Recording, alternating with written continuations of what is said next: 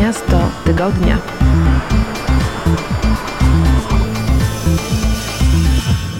Witam Was serdecznie w audycji Miasto Tygodnia. Tym razem zapraszamy Was w podróż do Republiki Południowej Afryki.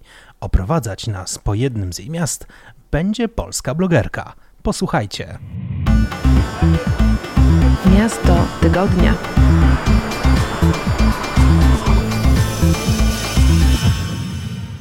Cześć, nazywam się Hania Bieleżewska i prowadzę bloga na atlantydę.pl. O jakim mieście mi opowiesz? O Johannesburgu. No, to jest bardzo ciekawa propozycja, bo jeszcze nikt z kim rozmawiałem nie zaproponował takiego miasta. Zacznijmy od tego, jak zaczęła się Twoja przygoda. Jak trafiłaś do Johannesburga?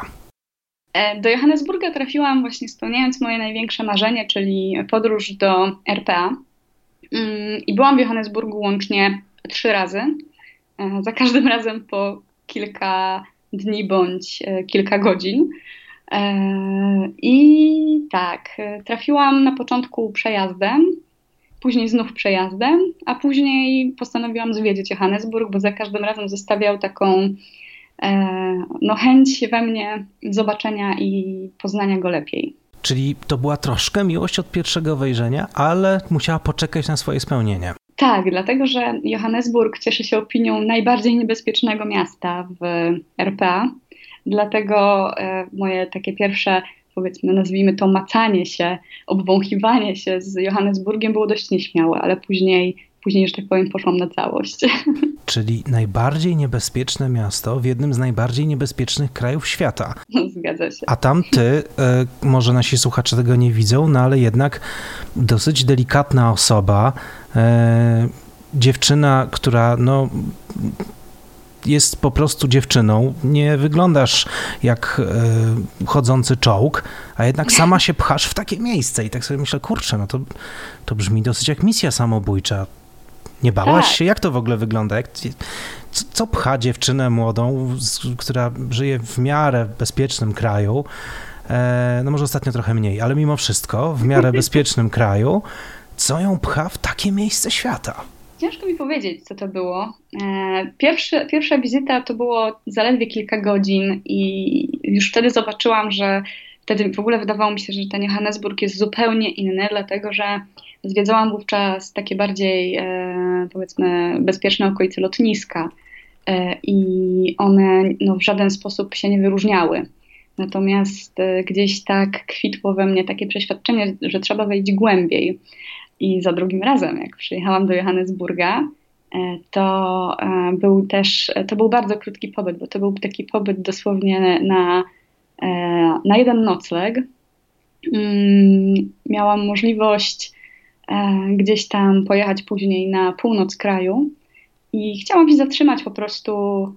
Wiedziałam, że przylecę dosyć tak w porach, w porze popołudniowej, więc chciałam zatrzymać się gdzieś blisko miasta, blisko centrum. I sprawdzałam, bo jak się jedzie do RPA, trzeba sprawdzać tak zwane mapy bezpieczeństwa, czyli właśnie dzielnice bezpieczne, dzielnice niebezpieczne. Mhm. E, no jest to, że tak powiem, niebezpodstawne, e, ponieważ ja się pomyliłam i zamiast wybrać dzielnicę bezpieczną, wybrałam dzielnicę niebezpieczną. O matko. To brzmi jak wstęp do filmu, słuchaj, takiego Hitchcockowskiego wręcz. Tak, tak. E, prawda jest taka, że, że zrobiłam to zupełnie nieświadomie, dlatego że mm, wyfiltrowałam po prostu na stronie odpowiedniej niewłaściwy parametr i pokazało mi tylko te dzielnice, w których się nie zatrzymywać.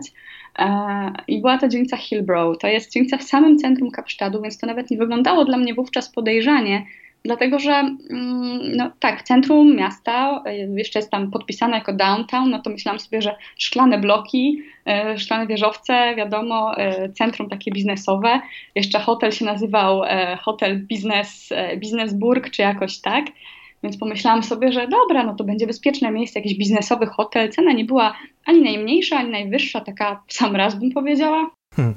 Wy sobie dobra to tam jedziemy. No i z lotniska e, odebrał mnie kierowca Ubera, e, dlatego że po, po RPA łatwo się, najłatwiej się poruszać w ogóle Uberem. E, no i mm, znaczy po, po Johannesburgu i po większych miastach, może tak. No i pojechałam tym Uberem do tego hotelu. No i jak jedziemy, jedziemy przez całe miasto. W życiu tak długo nie jechałam przez żadne miasto. Naprawdę. Zaczęłaś się martwić? Mhm, tak, ale zaczęłam się martwić dopiero od momentu, w którym wjechałam do dzielnicy, które owszem były w niej szklane bloki, natomiast e, tak jak wcześniej, no RPA ma taką mieszaną tkankę e, społeczną, to znaczy są tam e, wszyscy ludzie koloru i biali. Także mieszane społeczeństwo, są, jest bardzo wielu e, Indusów, jest bardzo wiele osób z Azji, jest dużo czarnych, ale różnych etniczności, no jest też niemało białych. Mhm. Natomiast jechałam do dzielnicy, przez którą jechałam chyba 30 minut i nie było tam żadnej innej osoby niż czarna. Co więcej, e, ruch samochodowy nie, nie funkcjonował. E, nie, funkcjonował tam, e, nie, nie, funkcjonowały tam zasady żadne, a na ulicach zaczęłam widzieć ludzi z bronią. A ty jesteś delikatną, blond dziewczyną i to z tego co widzę chyba też no, wzrost masz taki chyba jak ja, czyli średni wzrost. Tak, mam 1,70 m. O, to jesteśmy dokładnie na tym samym, na tym samym, że tak powiem, pułapie. Okej, okay, tak. czyli no, jak kogoś takiego stawiam w dzielnicy, gdzie chodzą ludzie pod bronią, to trochę mi zimno. Tak, no i do tego dochodzi jeszcze fakt, że mm, właśnie e, FRPA, noszenie broni jest legalne, natomiast no wiadomo, mają problem e, z różnymi gangami. No i ta dzielnica, w którą ja wjechałam, ona faktycznie tam gdzieś były też szklane wieżowce, ale w większości to były takie stare, zapadające się bloki, takie ruinowe wręcz. No i z tym kierowcą Ubera rozmawiam, on mówi mi, że na pewno się tutaj zatrzymujesz? Na 100%? A ja mówię, że no tak, tu mam hotel i już nie mogę z niego zrezygnować, bo jestem umówiona, że mnie z tego miejsca ktoś jutro odbierze. Mhm. I trochę to tak, mówi, ale na pewno chcesz się tu zatrzymać i jak coś, to znać inny hotel, ja cię tam zawiozę. Mhm. Zaczęłam panikować, ale mówię nie, zostajemy tutaj, nie będę niczego kombinować, nie będę nic zmieniać. To jest już zbyt skomplikowane jak na mój gust. E, no i e, faktycznie i faktycznie podjechaliśmy pod, e, pod ten hotel. E, najpierw go szukaliśmy, bo ciężko opisać jakby atmosferę tego miejsca. Tam było pełno wszystkiego, pełno straganów, ludzi, e, jakichś ludzi z wózkami, którzy przewozili jakieś rzeczy z miejsca na miejsce, pełno rusztowań, e, chaos taki aglomeracyjny. No i nie było żadnej reklamy nawet tego hotelu. No i w końcu udało się go znaleźć. Kierowca mnie odprowadził do, do samego tego hotelu, bo powiedział, że mnie tak nie zostawi. E, no i kiedy tak szliśmy, to właśnie jeden pan y, chyba się nie zorientował, że jestem nie na swoim miejscu, y, bo normalnie prawdopodobnie zrobiłby jakąś groźną minę, on tylko siedział i się bawił pistoletem przed wejściem. Jezus Maria. I, no i weszliśmy do środka. On wyszedł, ten kierowca Ubera, i odjechał szybciutko stamtąd. E, I, no, I ja zostałam we wnętrzu tego hotelu, który wyglądał bardzo dziwnie, ponieważ był strasznie wąski, a obsługa w ogóle się mną nie zainteresowała. Wnętrze wyglądało e, całkowicie normalnie, w sensie jak wejście do jakiegoś e, takiego, no do kamienicy, czegoś takiego. Mhm. No i przyszłam i mówię, że ja tutaj mam pokój i że chciałabym się zatrzymać, że mam rezerwację. No i kobieta z taką duży, dużym niezadowoleniem na mnie patrzyła, że w ogóle co ja tu robię. E, powiedziała, że e, mam tutaj taki a taki pokój e, i że jeżeli coś by się działo, to ona sugeruje się zamknąć od środka i tutaj mam numer na policję w razie czego. Super! Ma pani klucz, numer na policję. Tak, i jeszcze powiedziała mi, żebym nie wychodziła po 17, a że była godzina 16.30, to już wiedziałam, że mam nie wychodzić w ogóle. Mm, także poinformowała mnie, że tak naprawdę mam zakaz wpuszczania tego miejsca, że to nie będzie najlepszy pomysł, żebym wychodziła. E, no i weszłam do pokoju. Jak wyglądał pokój? Mianowicie e, no był to pokój z łazienką, ale nie miał żadnego okna, poza takim maleńkim lufcikiem uchylanym w rogu pokoju, ale nie można było przez niego wyjrzeć, nic się z niego nie widziało. E, no i nie było tam wody. O matko. tak, okazało się, że nie ma tam wody. Było tam totalnie e, e, no, out of order, że tak A rozumiem, że ty byłaś po długiej podróży, prawda? Tak, tak. Ja byłam po długiej podróży i zależało mi na tej kąpieli, e, ale no dowiedziałam się, że jak zaszłam do recepcji, to dowiedziałam się, że rano będzie zimna woda przynajmniej, więc chociaż to. Także, także to była taka miła informacja. Natomiast to, co mnie jeszcze dotknęło w tamtym miejscu i w tamtym momencie, to było to, że mm, w momencie, kiedy kładłam się spać, cały czas słyszałam hałas za oknem. To były hałasy, kłótnie, e, jakieś e, wyzwiska, jakieś e, klaksony, ale i cały czas był po prostu gwar. Było bardzo głośno. Mhm. Przez ten hałas nie mogłam zasnąć. Mniej więcej koło pierwszej, drugiej godziny w nocy zaczęliśmy słyszeć jakieś strzały. I okazało się, że faktycznie była strzelanina na zewnątrz, także to było takie dosyć przerażające.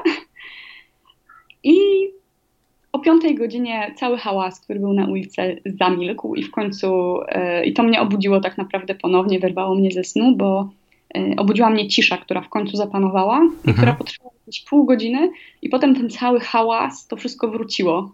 Ciekawe. Na chwilę miasto zamarło. Tak, między godziną 5 a 5.30 mniej więcej była cisza. No i później właśnie dowiedziałam się od tej e, pani recepcjonistki, tam już była inna kobieta wtedy, że faktycznie były jakieś uliczne E, że tak powiem, walki gangów. A mhm. dzielnica, w której zamieszkałam, to były dawne slumsy. To dobrze, że nie poszłaś na przechadzkę. No dobra, okej, okay, ale te, to, co opowiadasz, jest fascynujące, jest super ciekawe. No ale nie życzyłbym tego każdej osobie, która rusza w podróż. Powiedz mi, to był ten moment, kiedy zakochałaś się w Johannesburgu? Tak. tak, to była taka e, ciekawość, e, która była związana z tym, że no pomyślałam sobie, kurczę, to miasto jest tak wielkie.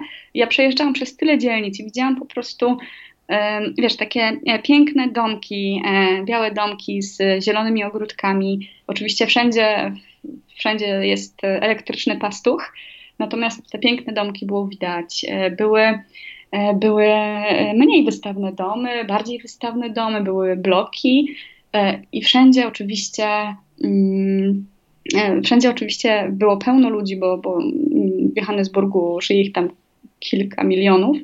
Natomiast e, było to dla mnie tak różnorodne, że ja nie byłam tego w stanie objąć e, moim mózgiem, jak zróżnicowany jest to obszar, ten, e, to miasto.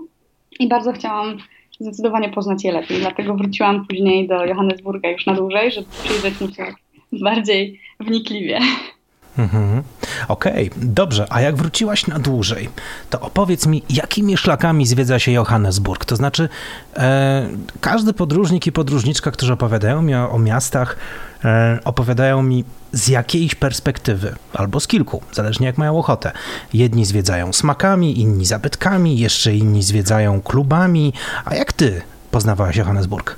Ja zdecydowanie poznawałam Johannesburg od dwóch stron. To znaczy, pierwsza strona to taka strona historyczna, dlatego że Johannesburg to jednak kawał historii apartheidu e, i kawał historii w ogóle RPA. Mhm. A druga strona, ta troszkę może mniej ciekawa, ale z drugiej strony e, ja jestem dosyć mocno po tej stronie gdzieś tam e, zatrzymana, to takie rzeczy hipsterskie, street artowe, niekoniecznie z, właśnie z dawniejszej kultury, tylko współczesne. No to nie e. może być zbyt ułożone miasto, żeby to zaistniało, prawda? Musi być tak. taki element nieporządku. Tak, dokładnie. I e, znalazłam taką dzielnicę, w której się później zatrzymałam, która, która była dosyć ciekawa, bardzo specyficzna. Jest to dzielnica Mabonen.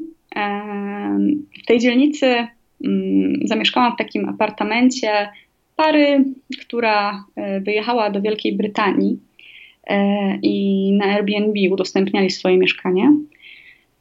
I to było mieszkanie oczywiście strzeżone, e, znaczy osiedle strzeżone, natomiast to, co było ciekawe, to właśnie ta dzielnica wyróżnia się tym, że takich jest postindustrialna i jest bardzo bezpieczna. Mm, I na, nawet jak właśnie wchodziłam do, do tego apartamentowca, to zapytałam się ochroniarza, czy tutaj mogę sobie tak spokojnie chodzić.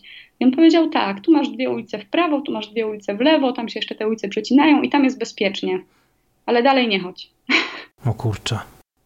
tak, także yy, i też wiedziałam dokładnie, bo yy, sama w sobie musiałam się oczywiście zapuścić kilka razy w niewłaściwą stronę. No i faktycznie te dwie ulice dalej to był już na przykład taki most, pod którym było pełno narkomanów i to bardzo nieprzyjemnie i nieprzyjaźnie wyglądało. Dlatego szybko się stamtąd zmyłam. Natomiast w tej dzielnicy, w której ja się zatrzymałam, e, było pięknie, było dużo właśnie street artu, było dużo takiej nowoczesnej e, sztuki, e, sztuki współczesnej, dużo klubów muzycznych, bo jest to dzielnica, która znana jest z tego, że właśnie są tam różnego rodzaju takie kluby muzyczne. I jest tam dużo takich restauracji, które są mm, restauracjami z całego kontynentu. To znaczy, można tam zjeść restaurację całej kuchni afrykańskiej, E, i bliskowschodniej w zasadzie, bo były tam restauracje nawet, była tam nawet knajpka izraelska, Także, także było tam w zasadzie wszystko, co można sobie wyobrazić. A moim takim ulubionym miejscem tam e, było, była knajpka, która się nazywała Kalahari Fine. E, I to było miejsce, gdzie ja ogólnie nie jem mięsa, natomiast w podróży pozwalam sobie na to, żeby spróbować lokalnych potraw. E, no i e, tak jak my, Polacy, jesteśmy takim narodem, który nie lubi marnować jedzenia, i tak jak właśnie pamiętam jakieś tam babcie, które zawsze zostawiały końcówki od wszystkiego, e, od, od każdego mięsa, czy tam się jadło jakieś, nie wiem, no, no różne rzeczy się jadło w każdym razie, już nie będę mhm. wchodzić w szczegóły, mogą być niesmaczne, no to dostałam właśnie taki talerz mięsa, na którym miałam nawet kopyta. No tak, żeby się nic nie zmarnowało. Tak, także to było, e, to było takie dosyć odważne. Zjadłaś? Zjadłaś? No spróbowałam. No. Słuchaj, no zjedz mięso, zostaw ziemniaczki, znasz tę magiczną zasadę. Tak, tak. Także no, spróbowałam tego, żeby, żeby już tak, e, że skoro już poszłam na taką odwagę i zamówiłam coś bardzo afrykańskiego, to to, to zjadłam, aczkolwiek no, nie było to raczej moje ulubione jedzenie południowoafrykańskie. Mhm. Aczkolwiek bardzo, bardzo ciekawe miejsce. I no i widać, że faktycznie żadne jedzenie się tam nie miało prawa zmarnować. Mm, I to, I to jeżeli chodzi o, o te okolice, w zasadzie tyle, dlatego że to jest taka w ogóle dzielnica bardzo przyjazna. E, nie wiem, czy, czy wiesz, ale mm, RPA ma taką bardzo liberalną konstytucję i mimo iż e, na przykład e, oni mają konstytucyjnie zapisaną równość małżeńską osób e, tej samej płci. Mm, tak, e, nie wszędzie jest to oczywiście akceptowane, tak? I są takie miejsca w RPA, gdzie, e, gdzie no, pary homoseksualne czy jednopłciowe nie mają szansy na spokojne życie. Natomiast właśnie w tej dzielnicy jest, było ich bardzo wielu i mieli spokój. Także to z przyjemnością obserwowałam właśnie jakieś pary Mm, pary jednopłciowe, czy jakieś osoby transpłciowe, które, e, które sobie spacerowały ulicami e, właśnie Mabonen. Jak, jak to jest, jeżeli chodzi o bezpieczeństwo? Bo do Polski dociera bardzo dużo różnych informacji, które czasem bywają wręcz znoszące się wzajemnie. Jedni mówią, że RPA jest biedne, aczkolwiek bezpiecznie, inni mówią, że lepiej tam e, nie być białym, bo e, nawet w jednej z popularnych pieśni można usłyszeć słowa zabić bura. E, I w związku z tym obraz tego kraju, który rzeczywiście no, geograficznie jest bardzo daleko od nas, jest taki zamglony. Ciężko powiedzieć, jak tam jest naprawdę. E, jaki ty obraz RPA z Johannesburga wywiozłaś? Dla mnie było to bardzo bezpieczne miejsce, ponieważ e, nawet jeżeli czułam się zagrożona tego jednego dnia, to wszystkie inne mi to w zupełności wynagrodziły. E, każde zwiedzanie, nawet gdzieś tam, jeżeli zapuściłam się głębiej w miasto, spotykałam ludzi, którzy mi pomagali tak po prostu, nie chcąc e, nic w zamian. Co jest jeszcze ciekawe, to e, o RPA często słyszy się różne rzeczy, natomiast należy też rozróżnić dwie rzeczy. Turysta w RPA w 80% może czuć się spokojnie i bezpiecznie, dlatego że nawet tym osobom, które mają za złe e, białym kolonizatorom to, co się wydarzyło w RPA, e, wiedzą, że turysta po pierwsze no, niewiele ma związku z tą kolonizacją, a po drugie, że jest to szansa na zarobienie pieniędzy. Dlatego wszyscy starają się, żeby RPA było jak najbardziej przyjaznym krajem dla turystów.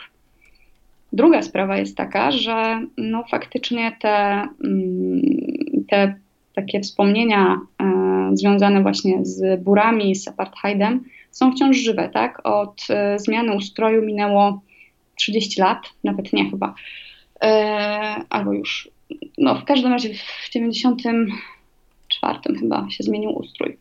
Mhm. E, także, także minęło, minęło stosunkowo niewiele czasu i wciąż wśród południowoafrykańczyków są ludzie, którzy pamiętają te krzywdy bardzo dobrze. E, no i nie da się ukryć, tak? Zdarzają się morderstwa białych farmerów, no ale nadal są to południowoafrykańczycy, a nie turyści. I tak zgadzają się, zdarzają się sytuacje gwałtów, natomiast te gwałty, jeżeli spojrzymy na statystyki, one w większości dotyczą czarnych kobiet mieszkających w townships, czyli w slumsach, um, a nie, a nie e, turystek um, i też białych kobiet mieszkających w RPA.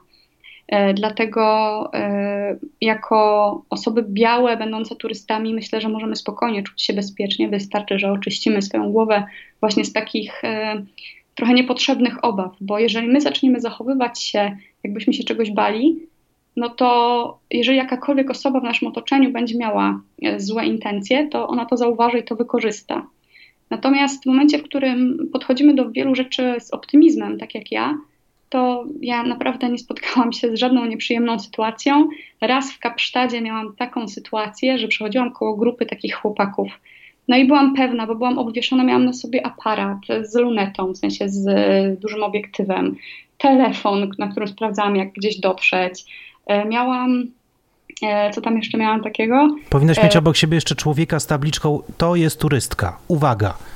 Tak, no miałam GoPro, no masę rzeczy. Mhm. Przechodziłam tych chłopaków i naprawdę się wystraszyłam, bo oni wyglądali po prostu jak, e, jak jakby chcieli mi coś zrobić. A oni się tylko do mnie uśmiechnęli, nic więcej. E, ja poszłam dalej e, i szłam jeszcze dalej i po drodze spotkałam kobietę, która uśmiechnęła się do mnie i powiedziała, żebym dalej nie szła, bo tam z kolei czekają jacyś panowie, którzy mogą mieć jakieś niecne intencje. I ja powiedziałam ok i zawróciłam. Także, także pod tym kątem czułam się naprawdę zaopiekowana, bo wiele osób y, właśnie zwracało się do mnie e, z takim pytaniem, czy jestem pierwszy raz, czy wiem co robię, czy wiem gdzie iść, czy jakoś mogą mi pomóc. Było tego bardzo dużo i wszyscy upewniali się, że czuję się komfortowo i że, jestem, że mi się podoba ich kraj, bo to było dla nich najważniejsze. Dlatego z punktu widzenia turysty myślę, że nie mamy się czego obawiać, aczkolwiek należy przestrzegać paru złotych zasad. I te zasady to właśnie sprawdzanie, czy dzielnica jest bezpieczna. Druga rzecz, mm, oprócz tego, czy dzielnica jest bezpieczna, to nie wychodzenie po zmroku. No bo to jest jednak taka strefa, w której nadal RPA sobie nie radzi z przestępczością i to przestępczością w stosunku do każdego. Wiadomo, raczej nas nie czeka śmierć, ale rabunek to jest, szansa na to jest blisko, myślę, 50%, jeśli wyjdziemy w nocy że coś nam się stanie. Mhm, czyli się nie wystawiać po prostu.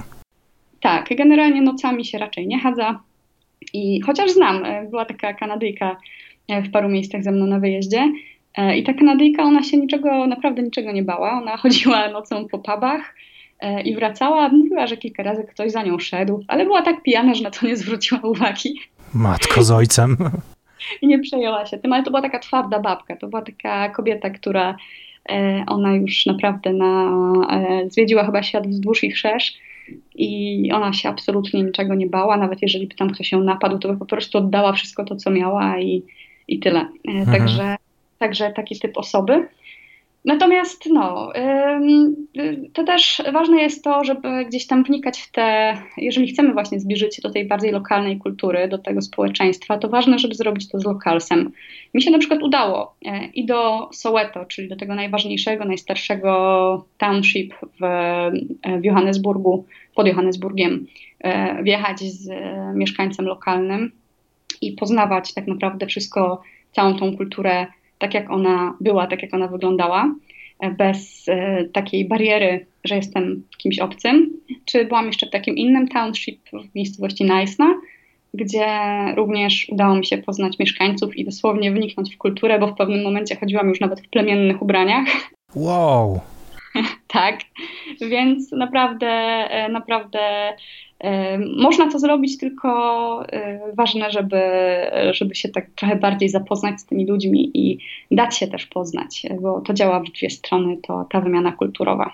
Czyli tu jest też dużo takiej psychologii. Jeżeli my wysyłamy całym sobą komunikaty, że się boimy, no to, to, to będziemy mieli czego się bać.